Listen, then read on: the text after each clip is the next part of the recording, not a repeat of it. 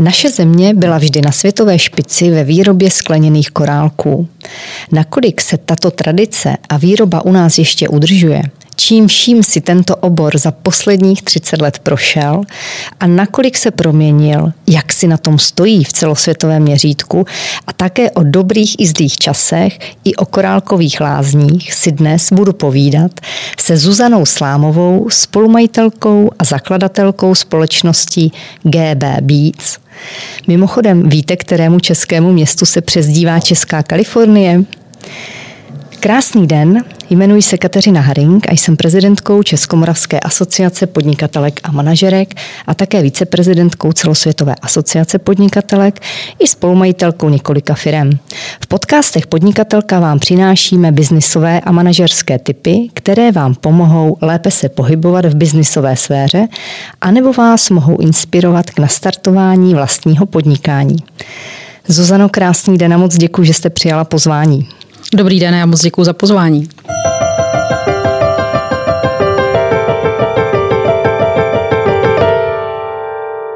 Pojďme na začátek pár takových manažerských typů. Kterých úspěchů, které jste v podnikání dosáhla, si ceníte nejvíce? Já bych začala tím, že největší úspěch je, že jsem začala vůbec, řekla bych. A potom, že jsem se nebála nových věcí a nových eh, technologií. Eh, když jsem začínala jako vlastně 20-letá holka, tak eh, asi po dvou letech jsem měla příležitost začít spolupracovat s italskou firmou, která se specializovala na vinuté perle se zlatou folií. A tenkrát se něco takového v Čechách vůbec nedělalo. Samozřejmě ta zlatá folie byla velice drahá, protože šlo o 24 karátové zlato. A bylo velice náročné vlastně naučit eh, ty lidi s tím pracovat, protože fouknete a celá ta stránka toho zlata je prostě pryč. Protože to je tak slabá věc, která vlastně se ponoří do toho skla mm-hmm. tak, uh, horkého a vlastně se přetaví ještě jednou. Ale nebála jsem se, začali jsme to dělat a tím se nám otevřel velký trh v Itálii a samozřejmě jsme měli velkou výhodu v tom, že jsme potom eh, tyto perle představili na americkém trhu, kde jsme s nimi měli velký úspěch. Zažila jste nějaké fuck-upy, které vás třeba přiměly dělat něco jinak, um, úplně netradičním třeba způsobem? Bylo jich několik. Měli jeden takový společný jmenovatel a to moji důvěru, až bych řekla naivitu protože jsem se pustila do několika projektů, kde jsem velice jako důvěřovala eh, té druhé straně, ať už to byl obchodní partner nebo s firma, se kterou jsme měli spolupracovat. A e, Důvěřovala jsem až příliš, e, takže se stalo to, že ten projekt prostě nevyšel mm. a stálo to nějaké peníze třeba. Na druhou stranu, e, každá mince má dvě strany a Ať už, to je, ať už to je to poučení se do budoucna, anebo vzetí si z toho další nějaký plus nebo nějakou novou informaci, kterou jsme použili pak dál. A čemu vás naučilo, na, naučili teda? Co to bylo za lekce, jak byste ji nazvala? No, Nedůvěřovat spíše? Ne, prověřovat a uh-huh. jít víc do hloubky uh-huh. i v, u věcí, kterým třeba nerozumím nebo které uh, nejsou mojí specializací. Takže to bych řekla, že je ten začátek eh, hodně si, a hodně si prověřit toho člověka nebo případně hmm. tu partnerskou firmu. Staly se třeba některé z nich novou příležitostí, jako takovým tím nakopnutím k něčemu novému, k nové etapě? V tom podnikatelském životě? Určitě, určitě v, v rámci toho jednoho projektu, který nedopadl, tak vlastně my jsme ten koncept potom přenesli do Evropy a měli jsme s ním velký úspěch, protože to byl koncept, který byl vlastně vytvořený pro maloobchodní prodej. My jsme s ním začali objíždět eh, výstavy v západní Evropě, hmm. Německo, Francie, Itálie a Anglie. A ten, ten prodejní model se vlastně, nebo ten, i, ten, i ten prezentační model vlastně se velice dobře osvědčil a na základě toho jsme vlastně měli možnost jako poměrně rychle expandovat do Evropy jako takové. Takže nakonec velký zisk a super úspěch. Dá se to tak říct. Jaké vlastnosti jsou podle vás pro ženu podnikatelku klíčové, bez kterých se neobejde? Já si myslím, že to je vize a nemusí to být eh, ani nějaká velká, řekla bych, eh, že to jsou vlastně menší dílčí kroky. Já jsem si osvědčila, nebo mě se osvědčilo v mém podnikání, že vlastně já vidím ten výsledek, jaký, jakého chci dosáhnout. Ať už to bylo to, že prostě chci uh, otevřít dílnu na vinuté perle, nebo uh, jet na výstavu, kde jsem nikdy, nikdy nebyla a nevím, co mě tam čeká, a nebo třeba postavit galerii. Měla jste hned na začátku podnikání tu vizi, kam to chcete dotáhnout? Neměla. Já jsem eh, využila příležitosti. Já mám ráda vlastně výzvy a tenkrát jsem vůbec netušila, že za pár let eh, budeme mít vlastní továrnu, eh, budeme mít tři provozy, budeme pracovat na tři směny a zaměstnávat několik desítek lidí a dávat práci stovkám lidí. Hmm. Myslíte si, že jsou věci, které by žena v podnikání nikdy neměla udělat? Neměla by být naivní. to je velmi stručné, asi výstižné. Byly třeba na začátku, když jste se do toho vrhla, do toho podnikání, nějaké rady, který, které vám dávali a které třeba by se daly použít i dnes? Nespomínám si. A nebo rady, které naopak by se už dneska vůbec použít nedaly? Já jsem byla vždycky v situaci, nebo co si vzpomínám, tak jsem přišla s nějakým nápadem, nebo jsem sdělila doma rodičům, co, co, na co se chystám a slyšela jsem, to nemyslíš vážně. Takže spíš to byla taková jako obava, do čeho se zase chci pustit, nebo co jsem zase vymyslela. Takže pak už jsem se nějak moc jako neprezentovala s nějakým jako nápadem dopředu. Prostě jsem je realizovala. Když se stalo třeba, že jste neudělala správné rozhodnutí, co jste si říkala, nebo co vás jako přimělo si říct, jako OK, takhle možná ne, jak jste se k tomu stavila? Vyčítala jste si to? No, vyčítala jsem si to. Určitě jsem nejdřív hledala chybu v sobě, co jsem udělala já špatně a co bych mohla udělat jinak. Hmm. Naštěstí pak člověk, když má trošku odstup, tak eh, pochopí, že ne vždycky to byla jeho chyba. A samozřejmě je to zkušenost, takže není potřeba opakovat ty chyby znova a jít eh, pří, příště jako jinou cestou. No Nebo a jak... uchopit tu příležitost mm. prostě jinak. Eh, zajímá mě spíše ten mindset, jak si to nevyčítat tak, aby to člověka neparalizovalo. Jo? Může se stát, že prostě eh, třeba i sportovci to mývají, že si toto vyčítají, vyčítají a pak se jim nedaří. Já jsem asi, když byly ty první neúspěchy, tak jsem si říkala, dobře, tak se to nepovedlo, ale zároveň jsem viděla ty příležitosti někde jinde. Takže jsem eh, zkusila něco jiného a to se povedlo. A pak jsem zapomněla na to, co se nepovedlo. Takže to, je ten, to byl ten začátek, řekla bych. A v pozdějších letech eh, jsem si uvědomila, eh, jak je potřeba se na to dívat jako z více úhlu pohledu a že ne všechny pocity, které já v sobě cítím, jsou vlastně moje. Že už dneska dokážu zjistit, že některé věci si vlastně jako načtu z té situace nebo načtu si z těch lidí, kteří se eh, v té situaci nějakým způsobem angažují a zjistím, že ty pocity vlastně vůbec nejsou moje že je tak jako na sebe tahám. Tyhle poznatky a zkušenosti se ale nesají s mateřským mlékem. Nesají, je to dlouhá cesta. Eh, jedna z nich, eh, jedna, jedna z těch, jedna z těch nevím, mezní, jeden z těch mezníků bylo to, že jsem se eh, rozhodla díky kamarádce studovat psychologii. Eh, to mě jako hodně pomohlo se orientovat. A pak eh, to byla taková jako cesta sama k sobě, kdy jsem si začala uvědomovat, kdo jsem, kdo jsou ti ostatní a jak vlastně reagují na ně, jak reagují oni na mě. Hmm. To by určitě vydalo na zvláštní téma, zvláštní podcast, ale pojďme se teda pobavit více o tom biznisu. Eh, prozraďte nám, proč si Jablonci říká Česká Kalifornie? Eh, ono to tak není úplně Česká Kalifornie, to eh, jsem si vymyslela já, ten název ne Česká. Ono to je Rakouská Kalifornie, protože se to odehrávalo v 19. století, kdy tady samozřejmě byla rakouskou-herská monarchie a takže proto správný asi název by měl být Rakouská. Nicméně jsme se byli jsme na českém území, jsme na českém území, takže já tomu říkám Česká Kalifornie. A Kalifornie proto, protože v 19. století, nebo respektive v jeho druhé polovině, zažívala jablonecká bižuterie jako obrovský vzestup. Ať už to bylo díky tomu, že jsme byli vlastně světovou velmocí v broušených korálích, protože se u nás začaly korály facetovat a to jim dodávalo třpit a lesk. A takže jsme strčili do kapsy korále benátské, pruské, bavorské i ruské.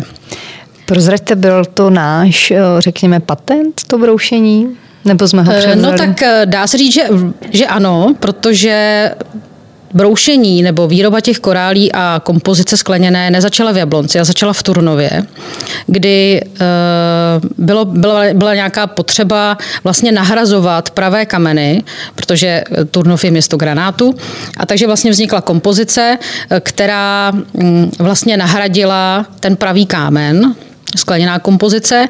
Pak se ten, ta výroba stěhovala jako víc, víc na sever a právě v tom 19. století se stala ta zásadní věc, že došlo k politické změně, byla zrušena panství a Jablonec získal svůj politický okres. Měli jsme okresního hejtmana a který byl jmenován, jmenován přímo panovníkem Františkem Josefem a Jablonecká elita usilovala o to, aby se Jablonec stal městem. A to se stalo roku 1866. A to byl ten zásadní zlom, který vlastně napomohl tomu, aby se do Jablonce začaly stěhovat eh, firmy, ať už agenty obchodníků z Prahy, z Paříže, z Londýna, ale samozřejmě také třeba z německých hanzovních měst. A kromě obchodníků eh, přijížděli dobrodruzi a spekulanti a Kalifornie proto, protože se vlastně dalo na těch korálích velice rychle zbohatnout. Byl to, to artikl. Se tak cenilo tehdy? Eh, cenilo se tak a vlastně ta výroba hmm. nebyla uh, náročná. Nebyla zase tak jako náročná, hmm. nebo dalo se v tom najít vždycky něco, co by, kam se ten člověk jako, kde se ten člověk jako dokázal najít.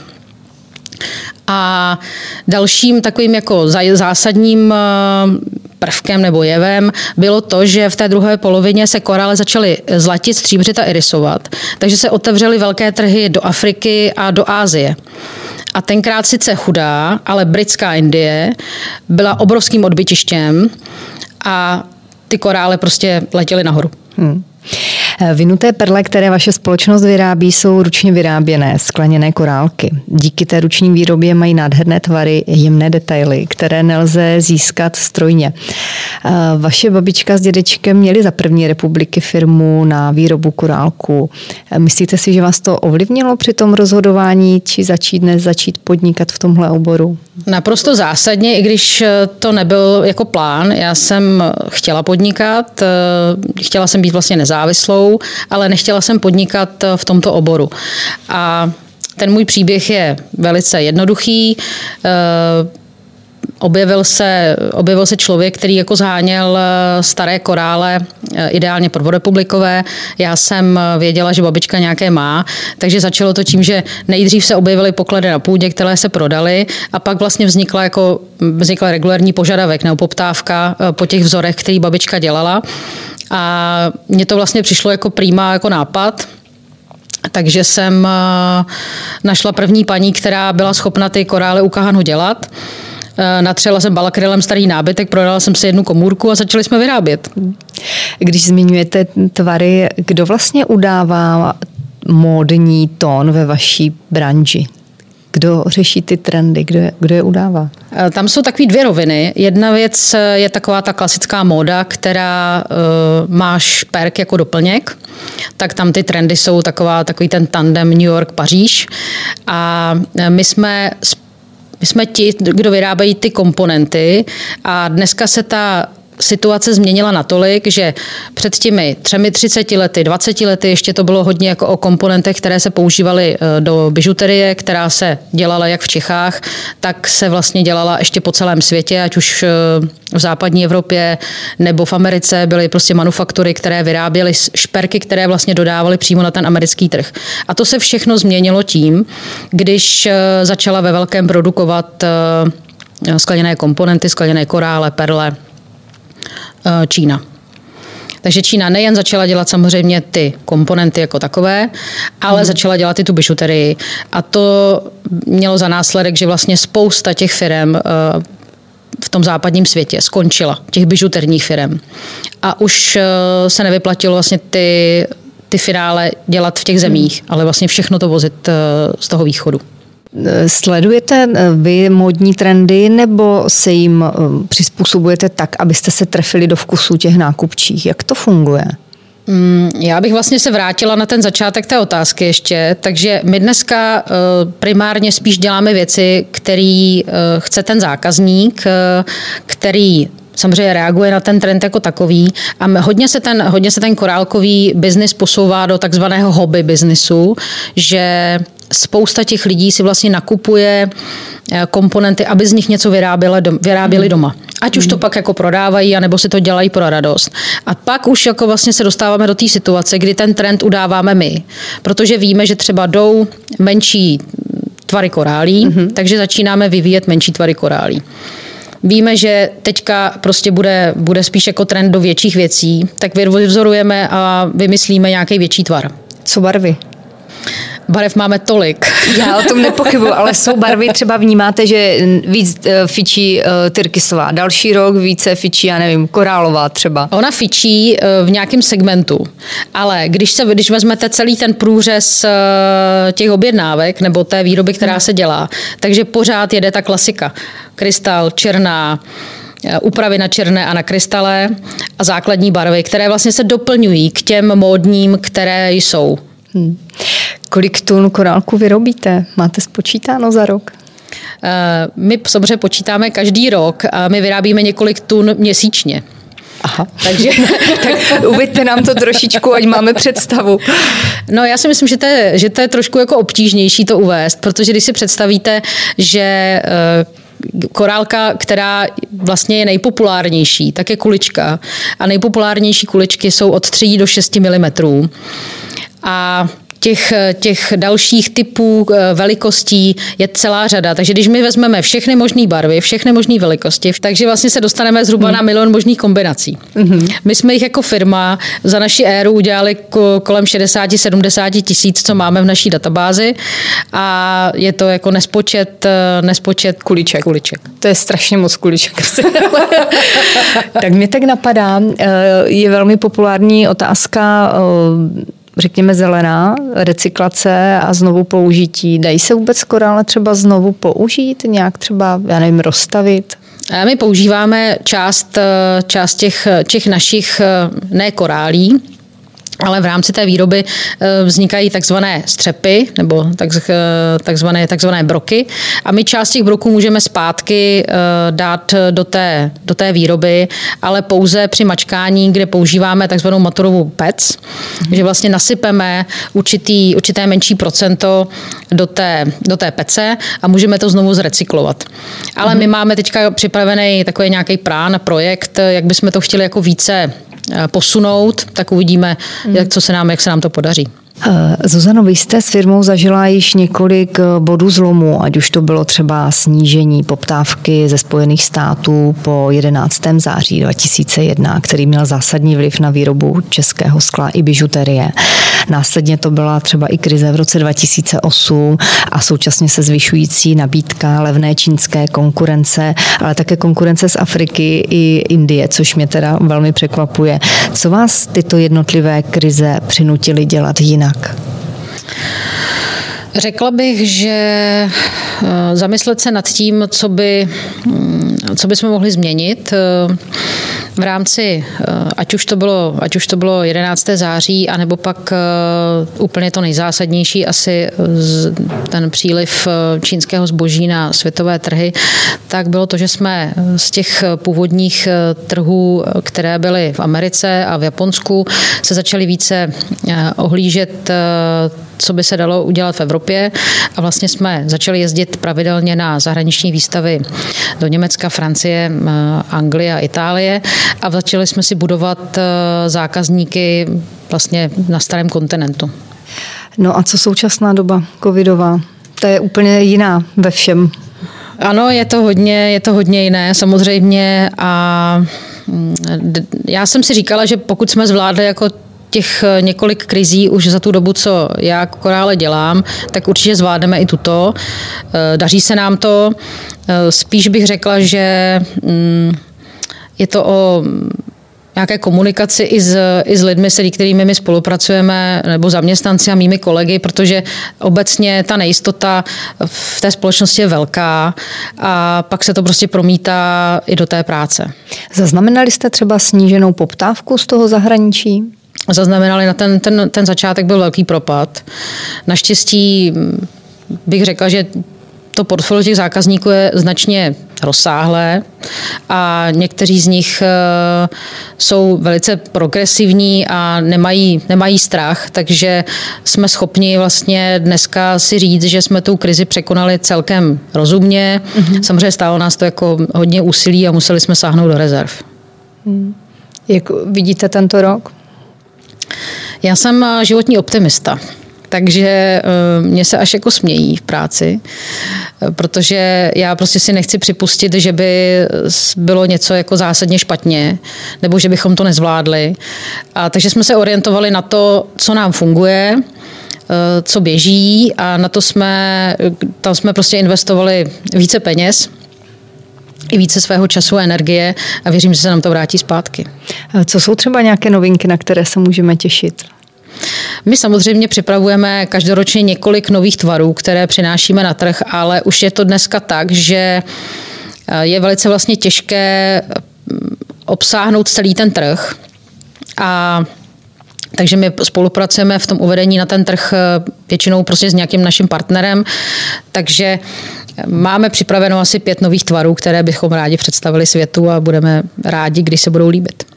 Letí něco jiného v Africe a něco jiného v Asii? Ano, letí. I když ta Afrika už je dneska úplně pro nás, podle mě, eh, nechci říct zavřená, to je asi silné slovo, ale tam eh, ten import eh, z Číny a z Indie je tak značný, že tam nejsme vůbec jako schopni cenově konkurovat. Hmm. Hmm. Takže ta Ázie, když porovnám spíš jako Ázii a Ameriku nebo Ázii a Evropu, tak eh, tam se to zásadně liší. Eh, je tak, takové pravidlo, i když dneska už se to taky mění, že ta globalizace je samozřejmě jako všude kolem hmm. nás a to, co se prostě šustne dneska v New Yorku, tak na v té Ázii vědí jako víceméně okamžitě. Ale byl takový trend, že ta Amerika udávala tón v těch korálích, takže pak se to vlastně, to, co se nejdřív prodávalo v Americe, za půl roku, za rok přišlo do Evropy a pak se to posouvalo dál.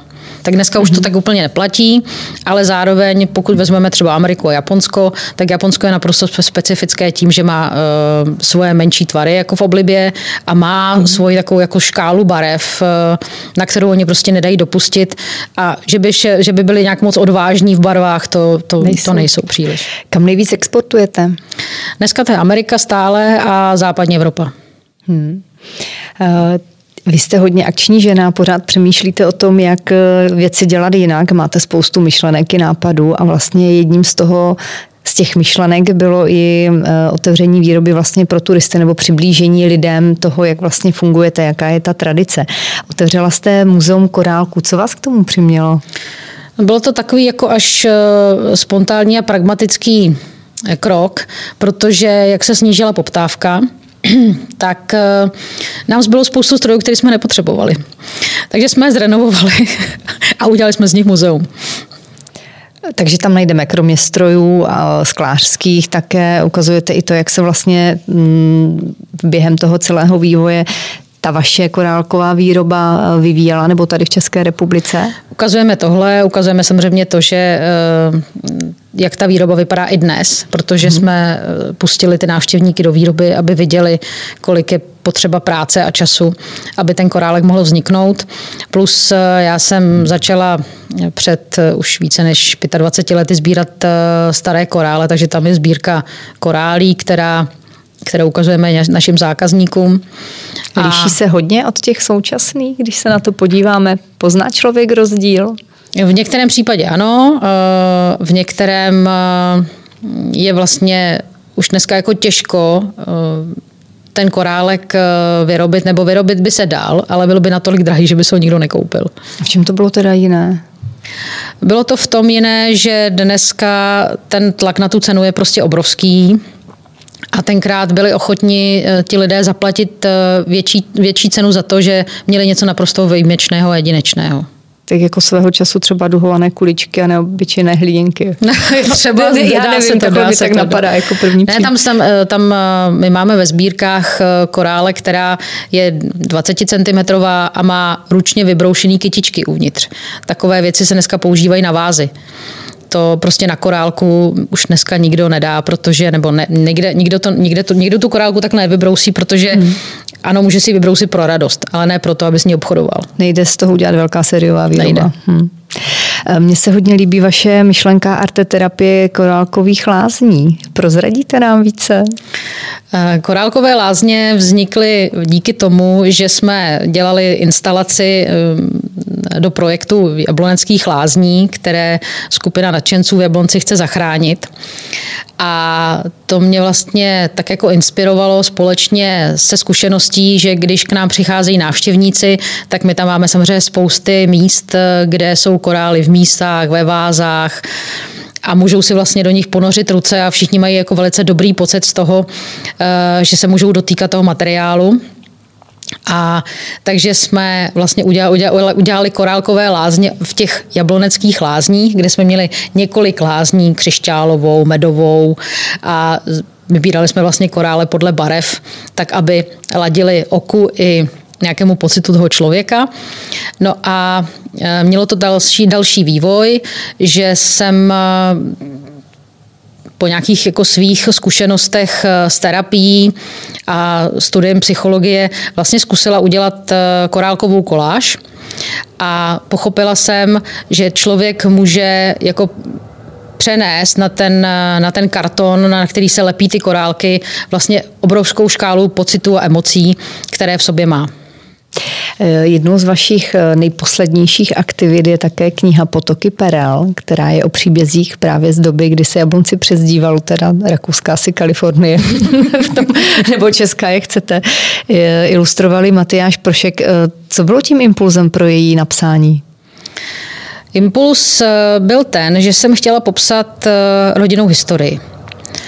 Eh, protože babička byla velice pečlivá, takže si uchovávala mnoho dokumentů z doby, kdy podnikala a mně to přišlo všechno strašně zajímavé a viděla jsem za každým tím dokumentem, dopisem, eh, dodacím listem nějaký, jako nějaký mini příběh a říkala jsem, že, byl, že by bylo fajn to eh, to nějak uchopit a mm, popsat. Pak jsem si uvědomila, že popsat eh, vlastně jednu, jednu, jednu takovou jako rodinnou minihistorii možná je, je zajímavý pro mě a pro pár přátel a že by bylo možná lepší eh, vzít eh, to od začátku a popsat ten vývoj korálků v našem regionu úplně od začátku.